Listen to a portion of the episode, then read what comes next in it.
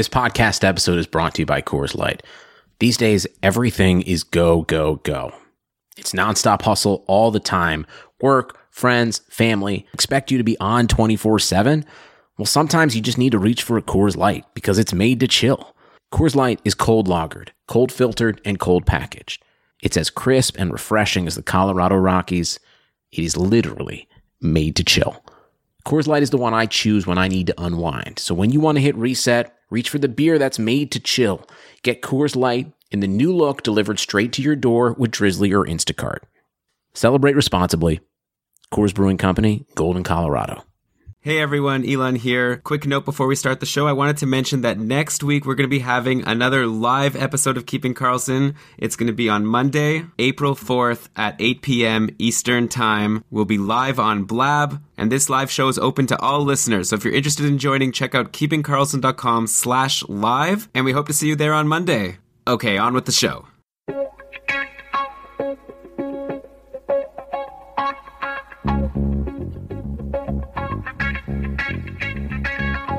Karlsson, Karlsson, världens bästa Karlsson. Karlsson, Karlsson, hoj här kommer Karlsson. Karlsson, Karlsson, ingen faktiskt ingen annan Karlsson spelar jag så bra som mig. Carlson! Carlson! Carlson scores! Karlsson, Yeah! Karlsson, Yes! Thank you, everybody, for tuning in to another episode of the Keeping Karlsson Fantasy Hockey Podcast, the best fantasy hockey podcast in the world, hosted by two guys who own Erik Karlsson in their keeper pools. I'm your host, Elon Dubrovsky, and with me, as always, Brian Calm. Hello, Elon. Hello, everybody, for the 100th time. We are at the century mark in terms of episodes or however we have numbered the show. Thank you to those who have been here for all 100, which I think is nobody, Elon, because we didn't release the first few publicly, did we? Yeah, we did. They're in the podcast feed. You can check them out. No, don't check them out. We've got a big show for you today. Just two weeks left in the hockey season. Some of you only have one week left in your fantasy season, maybe two. Hopefully, you're in the finals. Even if you're eliminated, you're hopefully listening just to get an edge for next year. We're going to have a lot of fun. Before we get into everything, let's mention that we are presented by DobberHockey.com. Best fantasy hockey website out there. I want to focus this week on telling you about Goalie Post. I don't know if you know this, but they have this site. It's like its own dedicated site for goalies. They tell you the starting goalies. You could even subscribe to get email notifications for any team you want whenever there's going to be any goalie news about that team. So you'll be, oh, looks like Brian Elliott's going to be starting on Friday and Jake Allen's going to be starting on Saturday. That's an email you'll get. Very handy. Also, something on Goalie Post that I find really handy is the schedule. I know that seems so silly, but the NHL schedule in a nice table is so useful, especially with these couple of weeks coming up. You want to make the perfect moves to maximize the number of games you'll get, and you can see it on the schedule. I'm glad you mentioned that, Elon, because that is going to be a key factor in a lot of your fantasy hockey decision making this week and next week. Hopefully, you're still rolling through your playoffs, still in contention for your league championship. But there's three things all through the episode that I'm not going to say for every single player. in Elon, you're not going to refer to for every single player because, well, it would be redundant. Let's just nail them right off the top. There's three things that you need to keep in mind for every fantasy hockey decision you're making these days. The first is schedule. When's a guy playing? If you add this guy, how many games are you actually going to get out of him? Because there's a lot of clusters of games coming up as there have been for the last week too. So anytime you're looking to add somebody, you have to figure out how many times are they actually going to make it in your lineup and are they better than the alternatives that you already have on your current roster. Yeah, I feel like unless it's a player whose situation has drastically changed, you probably can get a sense of how good the player is, what point pace you can expect from that player at this point. So if you're going to get three games from one guy or four games from another guy, maybe just multiply the expected points by the number of games. You can figure out which one is the better one to add. The other factor that you need to weigh every time, and Elon, you'll always ask me, should I add this guy? What should we all do? And one of my answers for all situations this week depends on your level of desperation. Do you really need to add this guy to hope for one or two games from a hot hand or get an extra game out of this player because you have a star on your team right now who's just not delivering. And we'll get to a couple of those towards the middle part of this week's show. So, yeah, essentially, how desperate are you to make this move? Because, sure, you could drop a guy like Rick Nash. But are you going to make it to the end of this matchup anyway, with or without him? Do you really need to drop him today? Yeah, of course, the ultimate struggle. Do you go with the slumping star or the surging nobody? I wonder how many people last week dropped a guy like Rick Nash for Devante Smith Pelly. And you know what? Maybe you would have regretted that because Rick Nash now has goals finally in his last couple of games. Smith Pelly finally went to game without a point. So maybe that's the start of a long, cold stretch that we would have expected for you know, the whole season for Devante Smith Pelly. And the third thing to consider is the depth of your free agent pool. We're going to be going over some deep cuts on this week's show as per usual, but if you have like Justin Faulk or John Carlson lying in your free agent pool, the decision isn't between, you know, one of those guys or a low end defenseman who's on a hot run. John Carlson and Justin Faulk are probably the guys that you want to add, again, depending on schedule and depending on your desperation. Although, regardless of desperation level, you're probably going to want those two on your team. So keep in mind the depth of who is available to you in free agency. Still use common sense in terms of which player is likely to be better than another, regardless of how exciting the 50th best free agent candidate to you might be right now. So, Brian, you're saying you wouldn't take Kevin Klein over John Carlson? That is precisely what I'm saying. Although now that I think about it, this is probably a rule that extends throughout the whole season too. So schedule, desperation, depth are the three things that are implicit in all of our recommendations this week. You've got to figure out how much each of those three factors are going to affect you and the choices you make, but we're going to provide you with plenty of fodder to figure out the rest of the picture.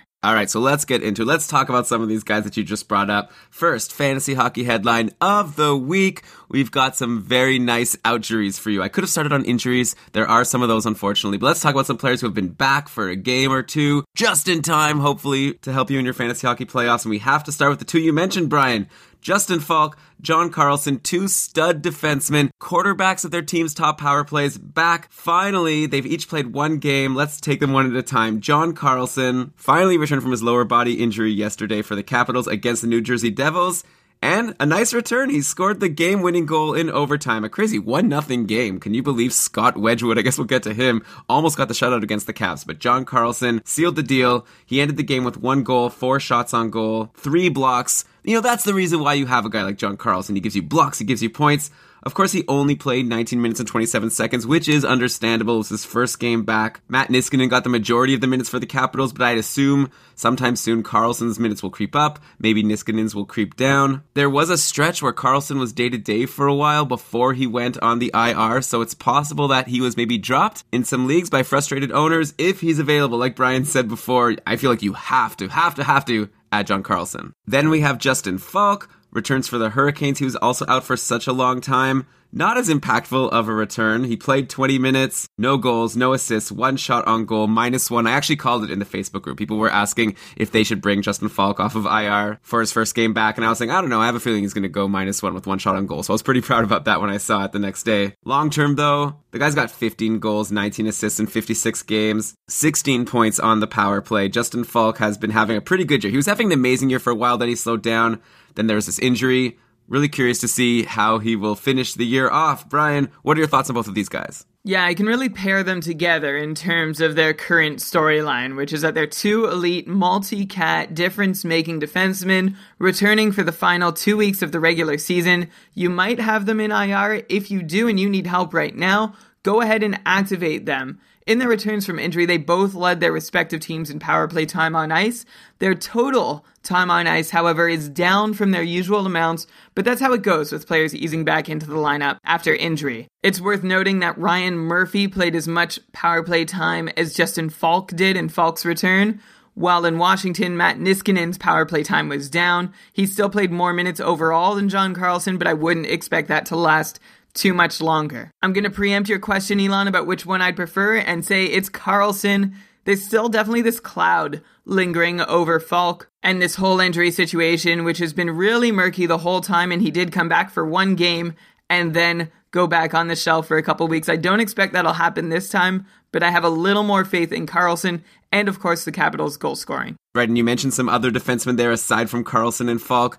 they probably lose value. Most defensemen on these teams probably lose some value because maybe while Carlson and Faulk were injured, there were some people that we thought might get the opportunity to play on the top power play on their teams. There were guys on Carolina like Noah Hanifin that we talked about at some point, Ryan Murphy, like you said definitely the job belongs to Justin Faulk. So if you were streaming a guy like Noah Hanifin, who by the way has an assist in each of his last three games, I guess if this was earlier in the season, I'd say maybe now's the time to sell high. But instead, I'll say probably he's a guy to drop. Don't be fooled if you're looking at him in free agency and you're, and you're seeing this hot streak. Maybe he can keep it up, but I doubt it. And I feel like his opportunity goes down now that Justin Faulk is back. Same with a guy like Matt Niskanen. Though he has had a pretty good season even during the time that John Carlson's back, I definitely prefer Matt Niskanen to Noah Hanifin. And of course, keep an eye on Ryan Murphy, who kept pace with Justin Faulk in time spent with the man advantage. Yeah, so we'll see. Let's move on to another defenseman who has returned recently. He wasn't out as long, but definitely another big impact defenseman. Oliver Ekman Larsson has now been back for two games after missing six with an upper body injury. Immediate impact for Oliver Ekman Larsson. He is so good. I feel like he's underrated. We don't talk about him enough on the podcast.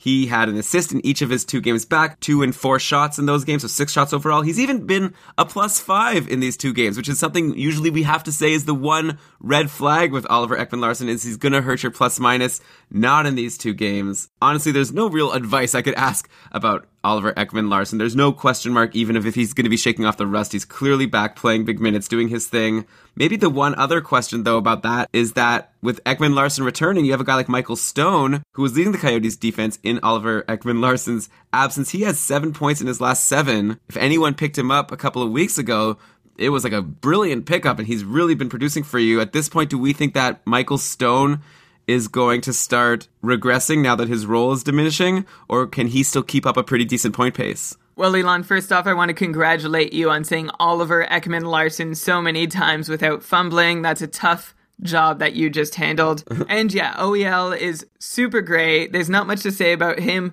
It's worth noting he saw over 10 minutes of power play time last game, which of course you need a certain amount of opportunity to be able to get 10 minutes, but still 10 minutes, that is one sixth of an entire hockey game spent on the ice with the men advantage. Incredibly, no points on the power play in that contest against Dallas. But that's not symbolic of Arizona's power play as a whole as of late. Arizona's played 11 games in March. They've scored a power play goal in seven of those games. And somehow, not amongst those seven games are two games, including the Dallas game I just referenced, where they saw six power play opportunities. But anyway, the point is that their power play is clicking more than it really has at any other point this year, and that has been good news for Michael Stone, and it will be for Oliver Ekman Larsson if it continues. Stone, by the way, was on the ice for almost nine minutes, eight minutes and 47 seconds in that game against Dallas, and that's his power play time on ice, not his total time on ice, which was substantially higher. And it's worth keeping in mind, a lot of people forget with Ekman Larsson there that Michael Stone actually sees a substantial proportion of the team's power play time with and without Ekman Larsson in the lineup.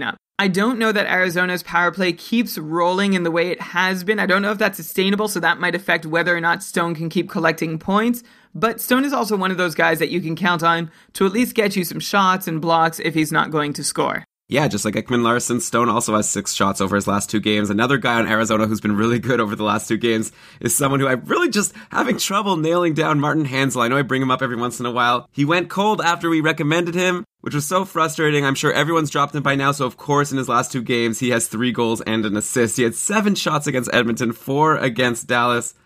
I don't know about this Martin Hanzal. Maybe he just needs to be healthy and playing with Oliver Ekman Larsson. Maybe that is the formula for success for Martin Hanzal. So definitely keep an eye on him for these next couple of weeks. 11 shots in his last two games certainly doesn't help, and one of those four points that he has did come on the power play. Another one came short handed as a matter of fact. What a guy. I don't know if I'm going to recommend him. Who would you want, Brian, right now of any Arizona forward? If you could have one Arizona forward for the rest of the season, you've got the choice of guys like Shane Doan, Max Domi, Vermette, Hanzal, Rieder, Tanguay, all people we've brought up at various points in the season and have been hot for various points of the season. Which one would you take if you could only take one? Alex Tanguay has actually pretty much been the most consistent coyote as of late over the last couple weeks. We talked about Vermette last week and how he had been pretty hot for about 10 days or so, but he tends to run hot and cold, either making an impact on the score sheet or disappearing completely. I think I'd still go with Hanzal. Even after all he's put us through this year,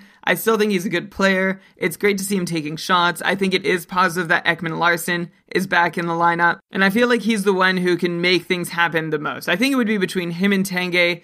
I'd lean towards Hanzal just to get some shots on goal because Tanguay can't be relied upon to give you more than 0, 1, or 2 in a given night. Yeah, I definitely wouldn't go Tanguay, even though he's done well. If it was me, I'd go Hanzal or Max Domi. I haven't mentioned him. He's been putting together actually a very solid rookie season. He has 47 points in 73 games. He'll likely hit the 50 point mark. A couple points in his last two games. Maybe I'd go Max Domi. I don't know. Maybe I'm getting frustrated recommending Martin Hanzal all the time and getting burned. I think that would be okay. Max Domi is essentially, at worst, a half a point per game player this year. He's had a couple 10 or 15 game runs this year where he's managed to produce at a pace above that. But on the whole, at least you kind of know what you're getting with Max Domi. Hanzal, if you look at his last several games, no half point per game pace to be found, just off or on. Whereas Domi, if he's not on on, at least he's like half on. that could be a new metric. How on is this player right now? but okay, one more outjury for now, which will transition into an injury. Nikolai Ehlers returned for the Winnipeg Jets, which is great, but of course, the Jets can't get a player back without losing a couple. That's the way this season has gone for the Winnipeg Jets, and it looks like Mathieu Perreault and Tyler Myers are out for the season, which is just crazy for a team that's already lost Bryan Little. So, of course, Ehlers has all the opportunity in the world to come back right to the top line and the top power play on the Jets, and that's exactly what he did. He was on the top line in his first game back, playing with Scheifele and Blake Wheeler, and on the top power play with those two guys, Andrew Stafford and Dustin Byfuglien, of course. So it's another great opportunity for Ehlers. I feel like he could be a very sneaky ad for the last couple of weeks of the regular season. I'm sure a lot of people gave up on him, dropped him when he was injured, especially because he was just day to day. But you know what? Winnipeg plays four times next week, and Ehlers in his first game back didn't get any points, but he was plus two which means that he was on the ice for goals. He happened to not touch the puck before they went in, but he easily could have had an assist. I didn't watch the game, but I'm assuming just from those numbers. I think that playing with the guys he's playing with, he's going to get some points next week, and I have a feeling he's available in your league. Unless it's a keeper league, in which case no one would have dropped him. Yeah, just over 16 minutes in his return, Elon, said no points, also no shots on goal but he's back on the top line, back on the top power play unit. You know, Winnipeg hasn't been scoring a ton as of late. They had a run of 0, 1, and 2 goal games before scoring 4 against the Kings on Thursday, which is a pretty unlikely team to break out of a scoring slump against. But Ehlers can hopefully play a role in fixing that in the longer term over the last couple weeks of the season. If the Jets do score a goal, there is a pretty decent chance that he's going to be in on it, and seeing him put a few shots on goal would really be assuring to anyone who's on the fence about adding him or not. So we're going with Ehlers now? I thought we were going Ehlers. Uh, we're definitely doing Ehlers. Someone primed me with the name Lars shortly before we began recording. Ah, uh, mistakes happen. It's what my friends call me. What? Lars. Ah. you can cut that. And also to repeat, the Jets play four times next week. If you can't get Ehlers, maybe take a look at Drew Stafford. Like I said, he's not on the top line anymore, but he is on the top power play. So maybe some points from him. Another team having some injury trouble is the Anaheim Ducks. And I know we mention them every week, but we talked about them last week and about who we thought was going to make the biggest on their team as the lines were shuffling. I think it was Jamie McGinn on the top line, and we were saying Perron was bumped.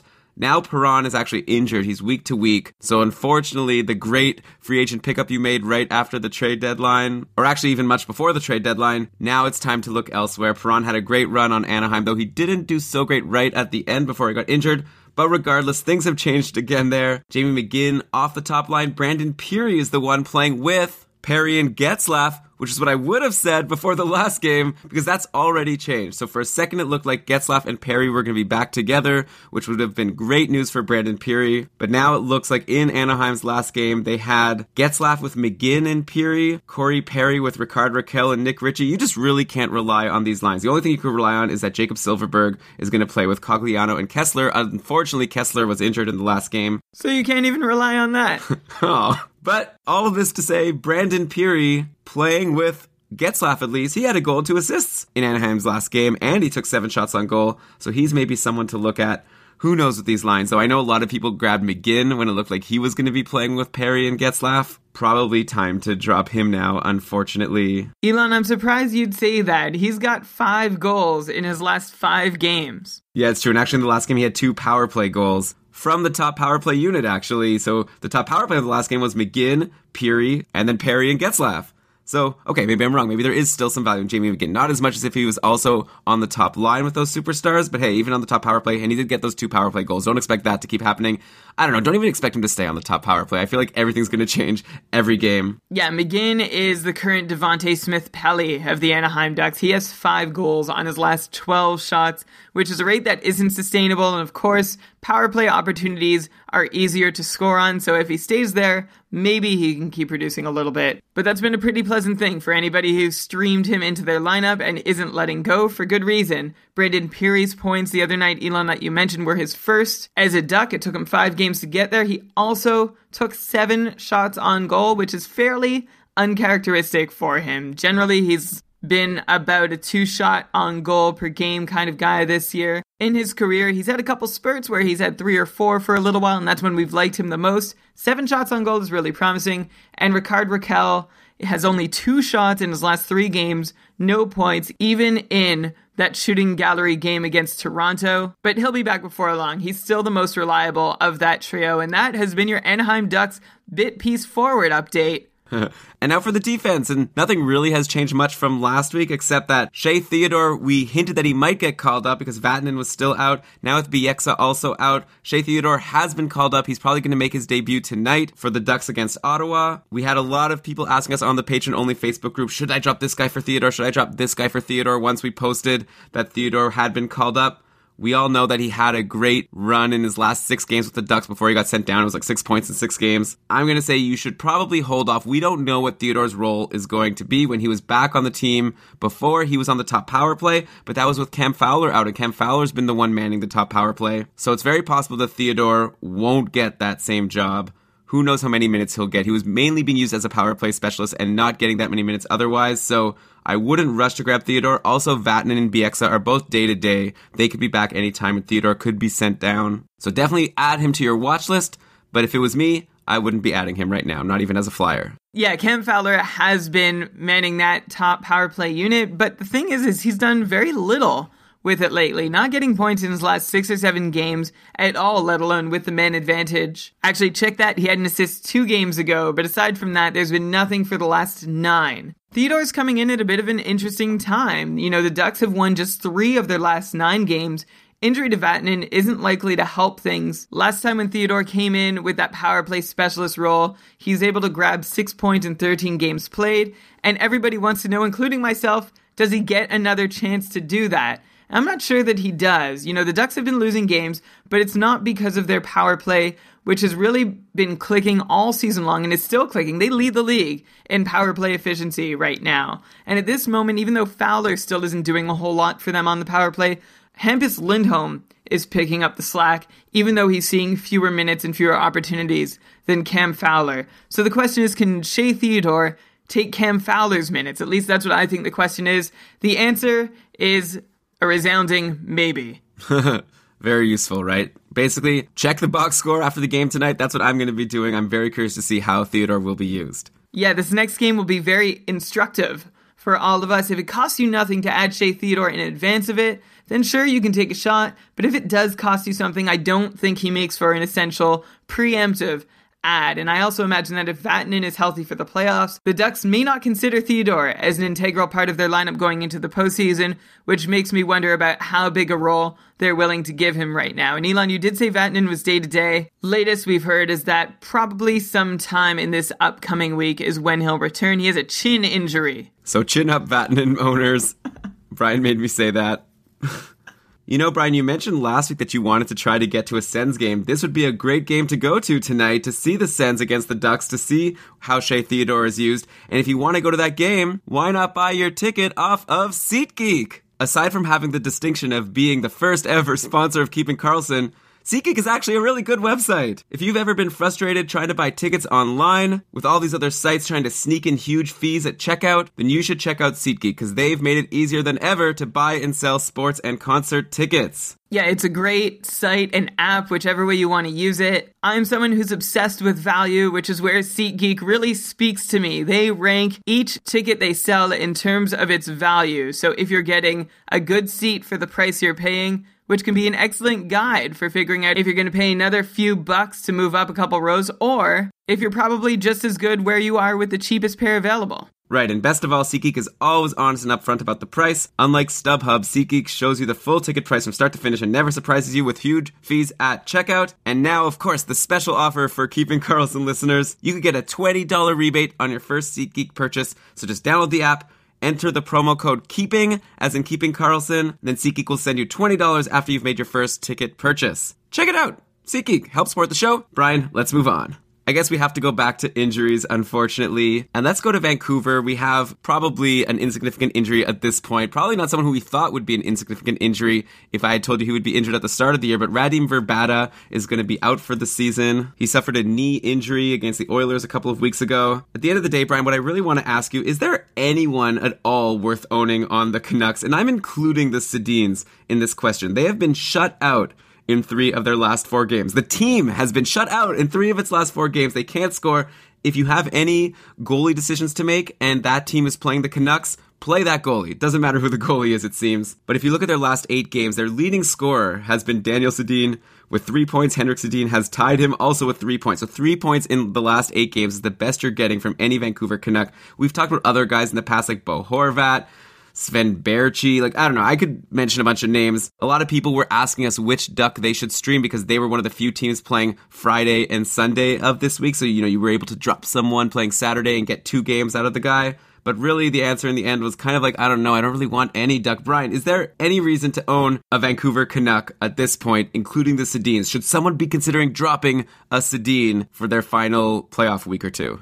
Yeah, I think you said duck at some point, but it rhymes with Canucks, so you were close. Daniel Sedin tried to rally the troops for the Canucks recently, calling out his teammates' efforts, saying that it looked like the team had checked out. And that was when I thought, oh, maybe this team can still have a little bit of fire. Maybe something will happen when Daniel Sedin calls you out. Maybe you respond. But apparently you don't. Nothing has happened since Daniel Sedin shared his thoughts with the media. They've been shut out now, time and time again, and I think that all hope is lost in Vancouver this year. I'm riding with Ben Hutton on my roster right now and hating myself for using up so many moves earlier in the season because I'm essentially out. I can't do anything with him. I need to keep him on my roster, but I'm done hoping that I'm going to get anything out of him. The Canucks managed only 15 shots on goal against St. Louis last night, which was even worse than the 19 they registered against those same Blues just a couple games earlier. No Canuck was responsible for more than two of those 15 shots, so I can't even say, well, Daniel Sedin was the only one really making an effort or was really doing something special. He wasn't. Nobody was. I don't know what you can expect out of Canucks the rest of the season and would advise you stay away, even for a stream, if it's going to cost you a transaction in a league where those are limited for you. Okay, so clearly no one's going to disagree with you that aside from the Sedins, don't stream these guys right now. But the big question, Brian, the people who own Daniel Sedin or Henrik Sedin, if they have someone available to them, like let's say Nikolai Ehlers, who we just mentioned before, would you consider dropping a Sedin at this point in the season? If you look at the schedule, the Canucks play Sunday of this week, so maybe you hang on to them there. But after that, just three games next week before ending the year with four games in the final week. But only three games next week. You get four games out of Ehlers. Would you drop Daniel Sedin for Nikolai Ehlers? Schedule, desperation, depth, Elon is how I would answer that question. They're pretty close, so just go with the guy who fits better for your team in this week and based on your whole league context. If you had to make me choose, if I had both of them available to me, I would probably take Ehlers, as crazy as that sounds. I feel like Daniel Sedin probably has the higher ceiling, but he also has the lower floor since nobody on Vancouver can do pretty much anything right now. Yeah, it's it's hard. Like on one hand, it seems like the right answer is drop the Sedins at this point, but at the same time, I just get this feeling like we're going to say it and then they're going to do really well. So maybe if anything, we're helping the Sedin owners by calling throwing them out. Maybe I'll hedge and say, keep your Sedin for this Sunday. Maybe keep him also for Tuesday's game against San Jose next week, and then decide if still nothing. Definitely, they play Thursday and Friday of next week, and then don't play on the weekend, so definitely drop them for the weekend if they still haven't done anything. Next injury, let's go to Edmonton. Oh my god. This team can't stay healthy. Ryan Nugent Hopkins injured again. He's dealing with a minor concussion. We don't know yet when he'll be back. Obviously, concussion isn't good, but it's a, it's a minor concussion, so I don't know exactly what that means. In the meantime, some interesting players have been stepping up for the Oilers lately. You've got Mark Letestu, who has seven points in his last eight games, three of those points on the power play. Then you have Pat Maroon, who had three points in the Oilers' last game, playing on a line with Jordan Eberle and Connor McDavid. By the way, Connor McDavid has eight points, all assists in his last six games, but he's also taking lots of shots on goal. This guy's just unreal. There was a stat that came out recently about how he's been in on like 50% of the Oilers' goals since he's returned, which is just crazy. That doesn't happen. But obviously, we don't need to talk about Connor McDavid, but Brian, like guys like Mark Letestu and Pat Maroon, worth an ad. Also, Andre Sekera, I should mention. He has five points in his last five games just before I get to those guys, to your point about Connor McDavid, he has an IPP this year of 88.9%. That means essentially out of all the goals that are scored on the ice, he is involved in some way getting a goal or an assist on them in 90% of them. So only 1 in 10 goals for the Oilers while he's on the ice do not go through Connor McDavid. He's good. Yeah, I guess so. And guys who are not quite as good, Mark Letestu and Patrick Maroon, are doing well lately. Mark Letestu, I don't know, he's not really playing with anyone of note. He's playing with Korpikoski and Pakarinen and Yakupov, who may be someone of note. We still have yet to truly figure that out, but for now, he's not somebody worth noting most of the time. And Letestu also is not taking a ton of shots, so I don't know if you can really count on sustained production from him. Maroon, on the other hand, you know, we brought him up when he first went to the Oilers, and he had a couple good games. Seemed to be like he was going to get in on the offense a little bit, but he hasn't consistently done that at all. In fact, a lot of the times, he is totally shut out across the board with zeros in every column, including shots on goal. But in his last game, he had five and was a plus three, which I don't think is something you can count on to happen too regularly from Maroon, but it's nice that he can manage to do this every once in a while. So if you have room on your roster for an every once in a while type producer, then sure, but otherwise I wouldn't rush to go grab him. Yeah, and I guess since we've been talking about the schedule all week, we should mention Edmonton has the worst schedule for the next two weeks. Only two games in each of the next two weeks. I would say if you've got an Oiler right now, you could get their game on Monday against Anaheim. That's what I'm planning on doing. I have Leon Draisaitl in one of my leagues. He's not going to be a keeper, so I think I'm going to be dropping him after Monday because they don't play again until Saturday, and then after that they don't play again until Wednesday. So you're not getting a lot of games out of these Oilers. So if you are going to stream someone like a Pat Maroon, do it for Monday. Maybe he'll get you some points there, but after that, I think you have to drop. Also, even like a guy like Cam Talbot, by the way, if you've been holding him, you might want to look at another goalie option. Cam Talbot has been really exciting in the second half of the season. In fact, since January 1st, he has a 928 save percentage. That's over a 32 game sample size, which of course is not necessarily definitive. We've seen Andrew Hammond do even better over a slightly shorter period of time. But actually, even if you go back to the start of December, those numbers would stay intact. So for most of the season, essentially all but his first, I don't know, 13, 15 games, Cam Talbot has been a very good goalie in the NHL this year in his first year as a starter. Of course, that Oilers schedule hurts for anyone who owns McDavid, Eberle, Hall, Talbot. A lot of Oilers seem expendable all of a sudden, especially because there's a four day gap between games played for them next week. That's a lot of time to have somebody burning a hole in your roster for a game in which they might not even score a goal. Plus, yeah, back on Talbot, when he does come back on Saturday, he might not be the goal you'd play. Like almost all the teams play that day. So if he's your third goalie, he would not even get in your lineup. So definitely something to look at. But yeah, Cam Talbot has been great. It'll be interesting when we do Schmore Goaliesborg in the summertime to see what tier we put him in for next year. I hope the Oilers will improve, which could only be good for Talbot. They can't get much worse. Actually, one more thing about the Oilers for next season. Would you draft Connor McDavid first overall if it's a one year league for next year? Like, do you think he's going to lead the league in scoring? He's been, I think, the best player since he's returned from injury, hasn't he? Yeah, I think he is definitely in with that top group of scorers the Crosby, Tavares, Giroux conversation. McDavid is now a part of that too, going into next year's draft. Of course, we'll get more into that over the course of the offseason. I guess to be fair, I just ranked for the last 30 days. I'm seeing Sidney Crosby has 20 points in his last 14 games. McDavid, a paltry 15 points in his last 16 games. So I can't say that McDavid has been the best player since he's come back from injury, but he has been one of the best. But of course, Sidney Crosby still making a strong case for himself to be that number one guy. But since we were just talking about goalies, we were talking about Cam Talbot. I want to talk about some other goalies, Brian. A lot of goalie intrigue this week. Still have some injuries and outjuries. We'll get to them. But let's start in St. Louis. This one isn't so much intrigue. Just we have to just keep up what we were saying from last week. Brian Elliott just keeps getting shutouts. He now has three shutouts in a row. Just an insane run for him. Jake Allen is scheduled to finally get a start tonight since Elliott played yesterday, but Allen's going to be coming back after missing all these games to play Washington, so this might not be a great start for him. And if he falters, I can't imagine when he'll get the net back again. Elliott has just been lights out. I feel like at this point, if you have Jake Allen, is it time to consider dropping him? A back to back presents a good excuse to get Allen in and ask Elliott to take a game off.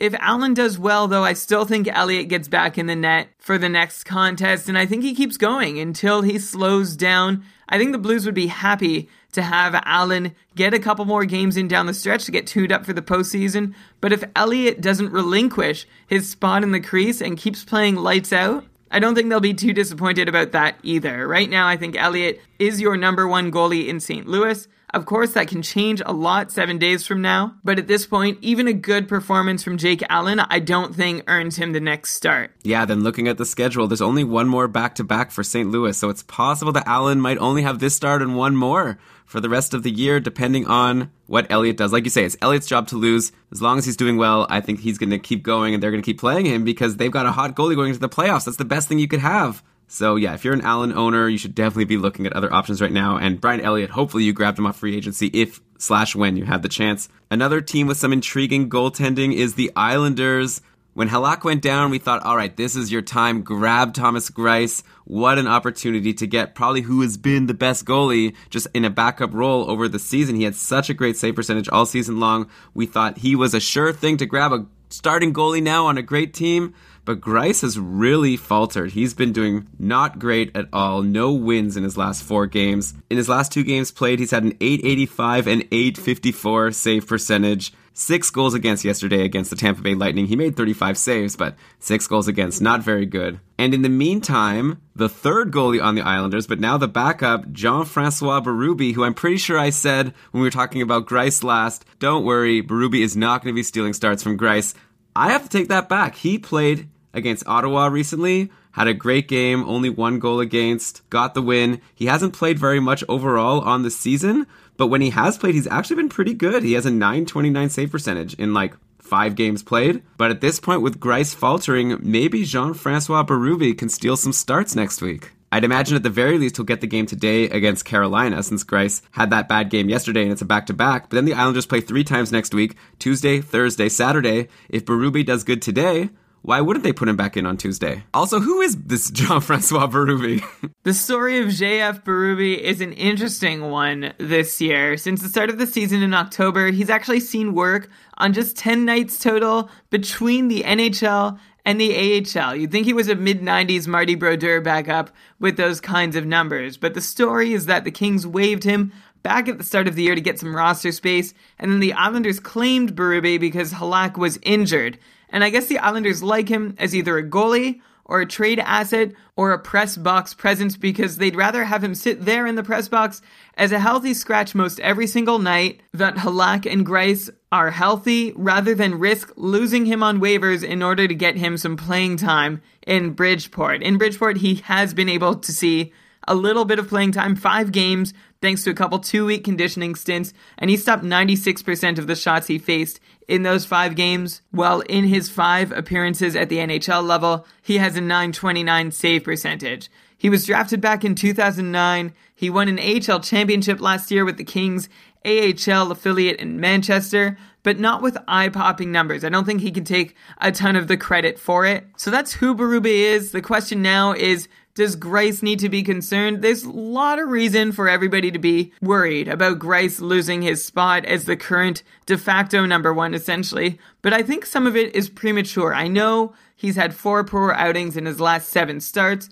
so yeah, maybe some cause for concern. But on the season, his quality start percentage, even with this recent rough stretch is just a smidge below 60%, which is very respectable. In fact, 60% or higher is considered a good quality start percentage, nothing to be concerned about. So I don't think the Isles should be racing to put their faith in anyone else just yet. But it will be interesting to see, today at least, if Berube can at least present himself as a viable alternative should they need to turn away from Thomas Greiss. Yeah, the way I'm looking at this, I've got my eye on Tuesday's game next week for the Islanders against Carolina. I've got my notification set up on Goalie Post. If I get that email saying that Berube is in, I'm going to be grabbing him for a spot start in one of my leagues. I know which league, I know who's the drop, I'm ready. I just need to hear that announcement. So we'll see what happens.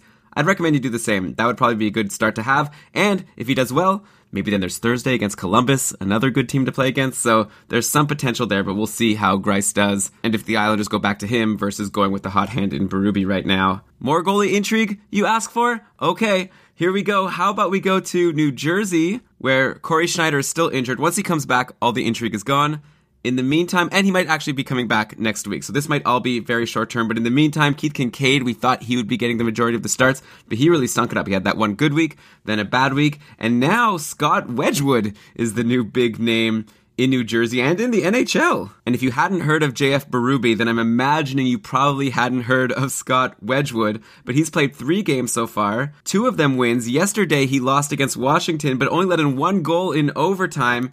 That's a 978 save percentage overall in his three games. I can't imagine the Devils go back to Kinkaid while Schneider is out. They're going to be riding Scott Wedgewood, at least until he falters. Brian, who is Scott Wedgewood? Is he like some prospect with a high pedigree? Is this something we should have expected? Is he a good start for the remaining New Jersey games before Cory Schneider comes back? The answers to your questions in order, Elon, are no, no, and yes. I mean, before these three career NHL appearances that are all that we've seen from Scott Wedgewood at the major league level, the former Team Canada World Juniors goalie carried a 904 save percentage over 93 appearances over four years for the AHL's Albany Devils, where he was actually sharing time with Keith Kinkaid and several other bit crease pieces. And Kinkaid, for what it's worth, had slightly more success in that period of time, though he is a few years older, a few years further along in his so called development. Wedgewood is 23 years old drafted in the third round, 84th overall back in 2010, and has definitely made a case to be the starter for as long as Schneider is out. Kinkaid certainly hasn't won the job, and I think it's totally up in the air, and right now Wedgewood has grabbed it.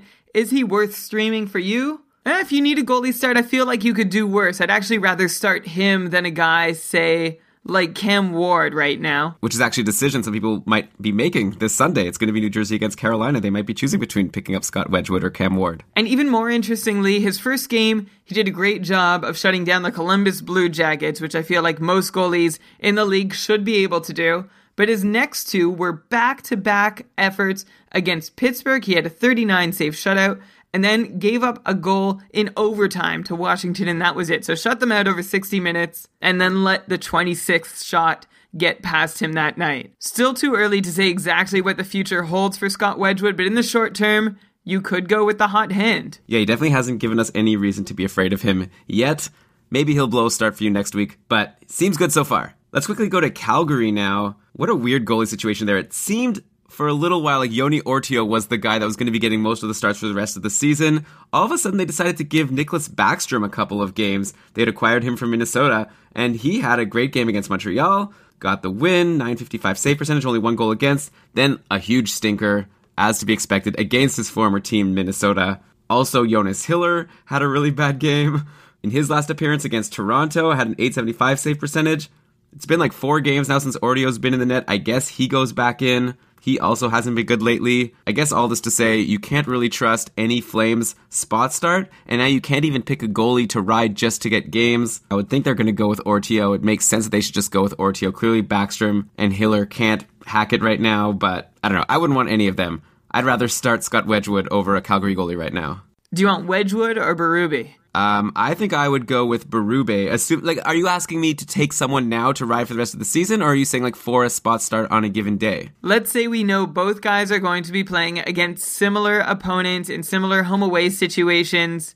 I would go with Berube. I think you have a better chance for the win having the Islanders goalie over the New Jersey goalie. And Berube's had great numbers recently as well. So two unknowns, one's on a better team. Give me Berube. Plus, he has the chance to actually get more games in the future, I think, if Greiss keeps faltering. With Cory Schneider coming back soon, you're probably not going to get more than one or two games out of Wedgewood. What do you think? I agree with you. I'd go Berube because he plays for the Islanders, who have had their fair share of struggles lately, by the way. In fact, they've only won three of their last 10, while the Devils have won five of their last 10. So if you're looking for the better team, well, the Devils are better lately. But I'm not necessarily buying that they're a better team night in, night out than the Islanders. So I'll go with Berube. Over the course of the week, I feel like Wedgewood is going to get more starts, so I will also go with him for a longer term view, but not too long term, because hopefully Cory Schneider is back sooner rather than later. Yeah, word is next week, so we'll see. Maybe we'll be talking about him on next week's episode. Okay, how about I'll give a couple more quick goalie notes before we move on to some skaters. I wanted to mention Braden Holtby is back to being awesome. He had that cold stretch. People were wondering if Holtby was maybe slowing down, losing his shot at that Vezina trophy, which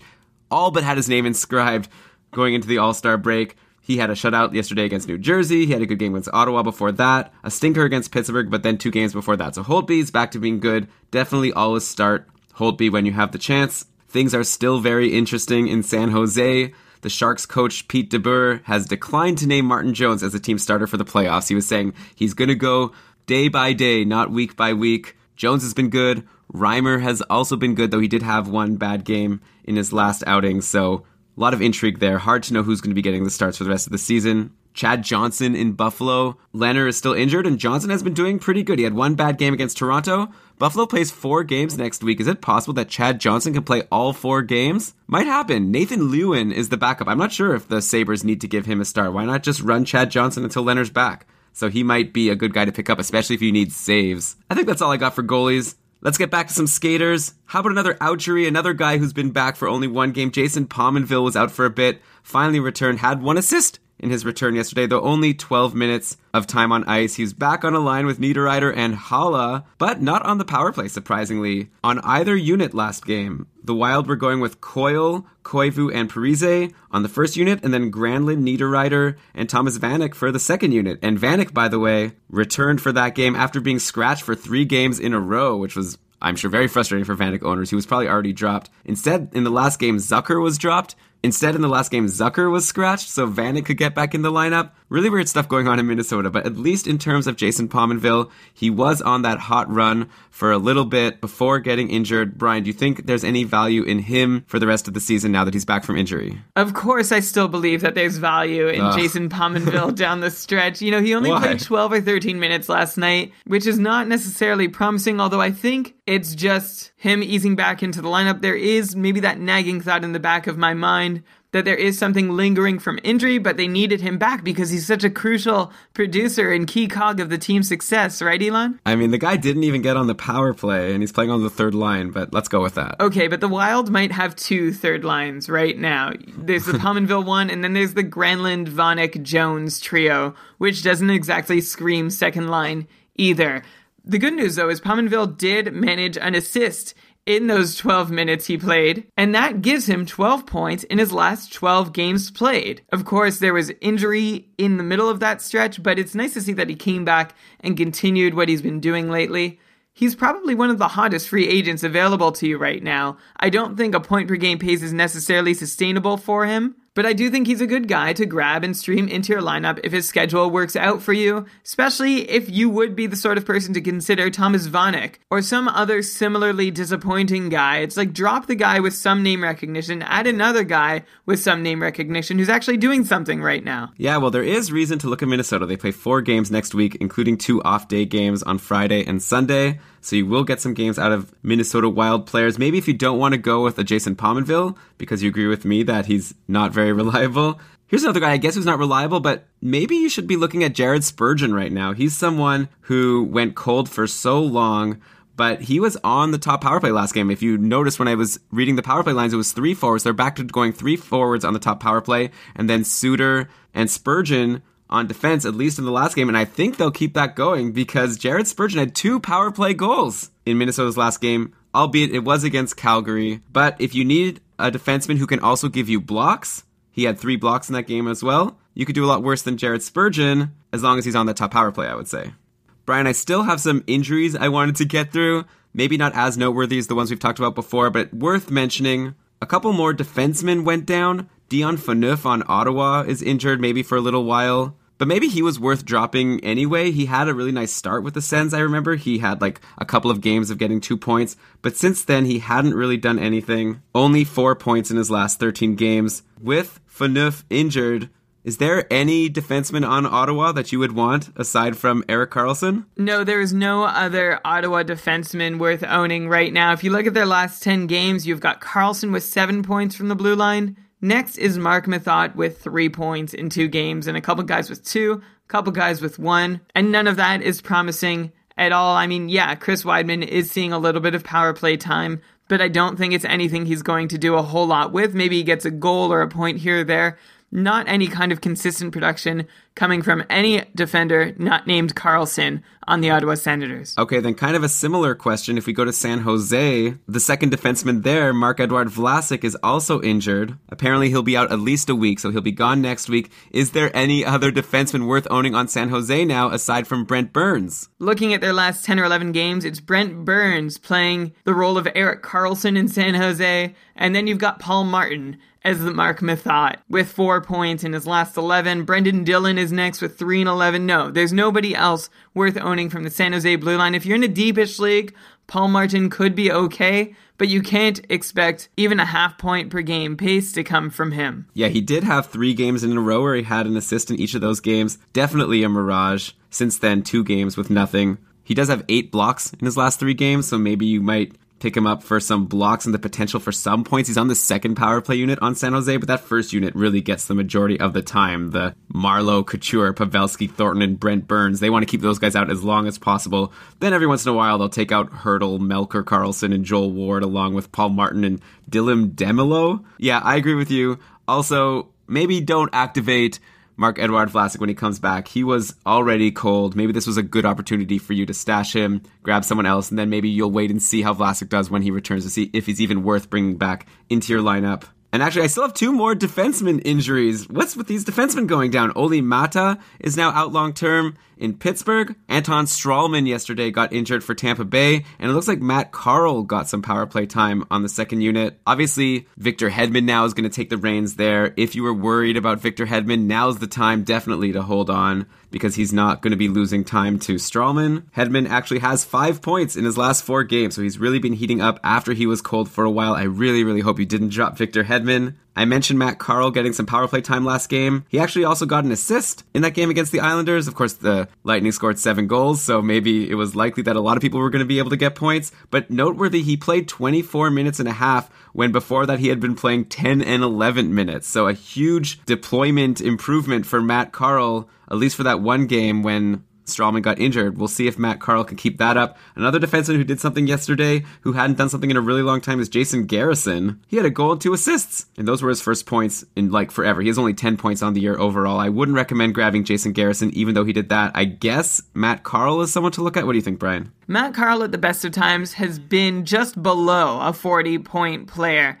And I don't see that necessarily repeating itself here, even with Stralman out. I just think that Hedman carries more of the load now, is counted on more for power play production, plays more minutes altogether, including at even strength. I'm not sure there's a ton of residual value falling from Stralman onto either Garrison or Carle. Either of those guys can step up and pop in a power play point every now and again, but I think that the overall effect will be negligible enough that you don't need to rush out and grab one right now, and that the biggest change that comes from Stralman being out of the lineup is just increased responsibility for Hedman. Yeah, makes sense. Maybe watch Matt Carle, see how he's used. I definitely wouldn't grab him right now, that's for sure. And with all of these defensemen being injured, how would I give you one defenseman on a hot streak that might be available in your league? Brian, have you noticed Kevin Klein has eight points in his last eight games? And you guys might be asking, who's Kevin Klein? He's on the Rangers. He plays around 20 minutes a game. I feel like he's mostly been a peripherals guy from the time I could remember hearing his name, but all of a sudden, out of nowhere, a big surge of production. He only has 21 points on the year, but like I said, eight points in his last eight games. Is there any reason at all why this is happening? Has something changed for Kevin Klein that now he's an offensive superstar? Or is this just going to be fleeting production? Kevin Klein has eight goals so far this season, only two of them coming in his most recent run, but they've come on 56 shots, which gives him a 14.3% shooting percentage, which is obscene for a defenseman. Like, that is more than twice as high as you would expect from a decent shooting defenseman. And you can see, if you look at his on ice shooting percentage over the last couple weeks, it has been going up and up and up. Not only is he having shooting success this year, but his teammates are while he is on the ice, and that's where these points are coming from. So, no, I don't think what he's doing right now is sustainable. He's not taking a lot of shots. He did have a six shot game, but in his last 10, aside from that one six shot game, he has just five shots combined. So, you're looking at a shot every other game from this guy. Even though the points are coming more frequently than that right now, I don't think that's going to last. All right, well, if you picked up Kevin Klein, it's definitely been good while it's lasted. If you don't have him, I agree. Don't pick him up. There's probably better options. How about a guy on a hot streak that I think we can agree might be able to keep it up? I feel like we've brought him up a lot, but we have to keep mentioning him. Robbie Fabbri now has 11 points in his last 11 games for the Blues. He's actually been the Blues' top scorer since the All Star break. Crazy. Like, we thought he was doing pretty well. He was getting a bit more opportunity, but he's just been on fire. Believe it or not, Paul Stastny is second on the Blues since the All Star break in scoring. So, two guys we weren't expecting to step up like they have. With a couple weeks left in the season, Brian, if Fabbri is still a free agent in people's leagues, is it like time where they just have to grab him? It's no longer maybe he could be good. It's like grab him definitely. Yeah, for sure. Not only is he doing well, like in a vacuum, looking at seeing what Fabbri has been able to manage in terms of scoring points for himself, but in the context of the St. Louis lineup, he leads the team not only in points since the All Star break, but also in power play points since the All Star break. And you can even go back a couple weeks further to the start of February. And he's still leading in both categories. So right now, he is not just a guy on a hot streak, he's also the most productive guy on a very good offensive team for the last 25 games or so which means that he deserves to be rostered in just about any fantasy league. And I'm curious, Brian, are we going to give the credit for this run for Fabbri to him or to Paul Stastny, who's been right along with him, a guy who we were disappointed in for so long? Like I said, Stastny also has been really good lately. He actually has 10 points in his last seven games, even hotter than Fabbri in the short, short term, but they're both pretty much getting points almost every game. Would you put Stastny in the same category right now of a must own, or is he less than Fabbri in that regard? They're playing on the same line. They're doing what they're doing together, so I suppose that Stastny is worth as much of a look. He has as many even strength points, only one less power play point than Fabbri in the same stretch of time that we've been referencing. I always feel like I get burned when I back Paul Stastny, so I'm going to be cautious in how I say this. I suppose if you wanted you might want to perhaps go and get maybe a guy whose name could possibly be Paul Stastny. Wow, okay. And let me throw out one more hot streak guy before we end the show with a few snoozers or cold streak guys, however you want to call them. Gotta mention Ondrej Palat on the Lightning. He now has two goals and four assists for six points in his last three games. He's a guy who's sort of been hot and cold throughout the year, and people have been asking us, should I drop Palat for various people? I remember all throughout on Twitter, we've been getting questions like that. Eight shots on goal actually yesterday against the Islanders in a three assist game. Of course, that was a 7 4 game, so obviously a lot of Lightning got points, like I mentioned before about Matt Carle. Not really sure I have any advice or a question, but just wanted to say great job, Andre Palat. And actually, good job to a lot of the Lightning players who, at some points in the season, were concerning. Like Stamkos now has nine points in his last seven. Nikita Kucherov, well, he's been great all year, and he still has been great, eight points in his last seven. Tyler Johnson went cold for a bit, but has three points in his last two games. Brian, would you want Palat over Tyler Johnson right now? I mean, they're about even, but my answer over the course of the season has been Palat, and it's going to stay that way. He's been getting more points, seeing more minutes, had an eight shot on goal game last night against the Islanders, which is really weird because he's generally a one, two shot on goal per game guy. But actually, that's the third time in his last 10 where he's had four or more. So knowing that he can bust out for a bunch of shots at some point or another is another element that he can add to his fantasy portfolio. And for those reasons, I would take him over Tyler Johnson. Though again, I don't think you'll be very disappointed with either one. Okay, let's end the show with a couple of guys on cold streaks. We mentioned the Sedins earlier, these superstars that we normally expect a lot from, but now in the last week, do you cut them to try and get a hot hand like Robbie Fabbri? Brian, we have to go to Boston. David Krejci, after having had a very great season overall, is pointless in his last four games. I know one of the patrons mentioned that he dropped him recently, and I thought, oh, you dropped Krejci? But then I'm taking a look. Yeah, pointless in his last four. Before that, he had a three game point streak, but we're looking at the very short view here. Is there a reason to think that Krejci might continue to be cold for the rest of the season? Short answer, Elon, is no. Everybody's feeling the crunch right now in Boston over the team's last 13 games played, stretching back to the last day of February the Bruins have been held to two goals or fewer in 10 of those 13 contests. So there's not much scoring for anyone named Krejci or otherwise. And for anyone who's patting themselves on the back right now, saying, well, yeah, we knew all that early production from Krejci and the rest of the Bruins was not sustainable. Well, yes, we did know that, but Krejci had actually been more productive in January and February than he had been in November and December. They've been hit by regression already. This is on top of whatever effect they had been feeling to even out all that early season success. They're facing a huge difficulty right now in getting their shots past the goalie, and while we're at it, while keeping the opponent's shots out of their own net. The bright side is that the whole team, Krejci included, is still shooting, and that's what tells me that all they need is for their luck to turn. And hopefully they can get going because they're soon going to have some teams breathing down their neck for that last spot in the Atlantic and the wild card. They are barely keeping ahead of Detroit, and are actually behind the Islanders who hold the top wild card spot right now. Yeah, generally when I look at a player that's a star player that's now on a cold streak and I'm trying to decide if I think he's going to keep the cold streak going or not, I like to look at his situation on the team, see if anything has changed. And something actually has changed, at least in the last game. Krejci was playing on, I guess, the third line with Pastrnak and Beleskey, as opposed to playing with Loui Eriksson. Maybe that's the second line, because the second line was Eriksson, Spooner, and Vatrano. The top line has still been good, Stempniak, Marchand, and Bergeron. But yeah, I guess things have been moving around a bit, which doesn't make me so happy. I would have preferred to see Krejci with Eriksson and Pastrnak, I guess. Eriksson's the guy who actually has been the hottest Bruin lately. But Krejci's still on the top power play. So I agree with you, Brian. I think he should be able to break out for at least a couple of points over the next week. I feel like he's the type of guy that you would drop because he's cold, and then you'll end up regretting it because then you'll be like, oh, now he's back to doing what he was doing before. So it really depends who you're dropping him for.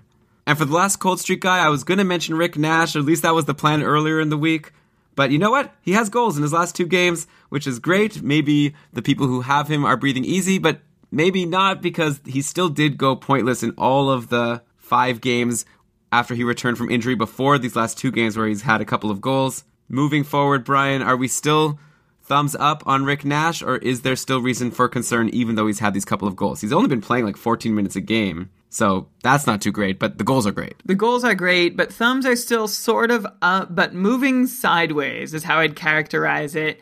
Over the seven games that he's been back in the lineup, he has had fewer than three shots on goal more often than he has had three shots or more on goal. And if you look at his shot attempt rates over the last three years, you'll see that this is a bit of a trend with him. They're going down year over year. Now, he's been able to mask this somewhat with a pretty decent goals for per 60 rate, which Elon, of course, has bumped up over the last couple games. His full season shot pace, though, remains his lowest right now since his 2006 2007 season back when he was in his fourth year in the league with the Columbus Blue Jackets. Now, don't get me wrong, it's still pretty good to be getting about three shots on goal per game, but it's a definite step down from his shooting habits over the last several years that he's made a name for himself in the NHL with. And to really twist the knife on Rick Nash, this shooting drought of his has coincided with what will be the poorest shooting percentage of his career. He's shooting just over 8%, which is a good 4% lower than his career mark and actually a couple percentage points below even the average NHL forward. So Rick Nash needs a couple things to happen. He needs his luck to turn if he's going to produce regularly over the course of the regular season, but he can help himself turn that luck by creating a few more opportunities in which there's a possibility for him to get lucky in the first place. All right, so cautious optimism for Rick Nash getting those couple of goals, but we're still not seeing what we want to see.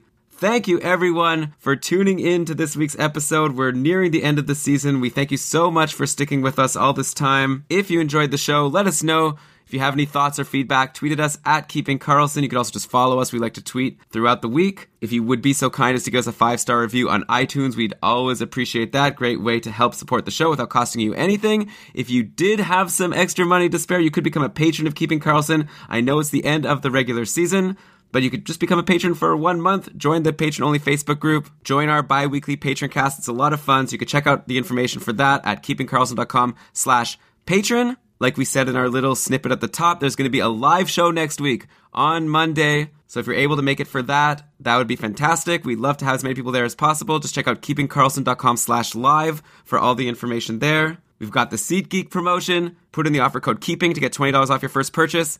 That's all I've got, so let's cue the outro music. And Brian, read us the credits. All right, this episode of the Keeping Karlsson Fantasy Hockey Podcast was presented by Dobber Hockey and supported by our patrons. It was researched with help from Frozen Pool, Hockey Reference, Hockey Analysis, Corsica Hockey, War on Ice, Roto World, Yahoo Sports, and ESPN Fantasy Hockey. Great job as always, Brian, and I'm looking forward to talking to you on the live show next Monday. Until then, keep on keeping Karlsson.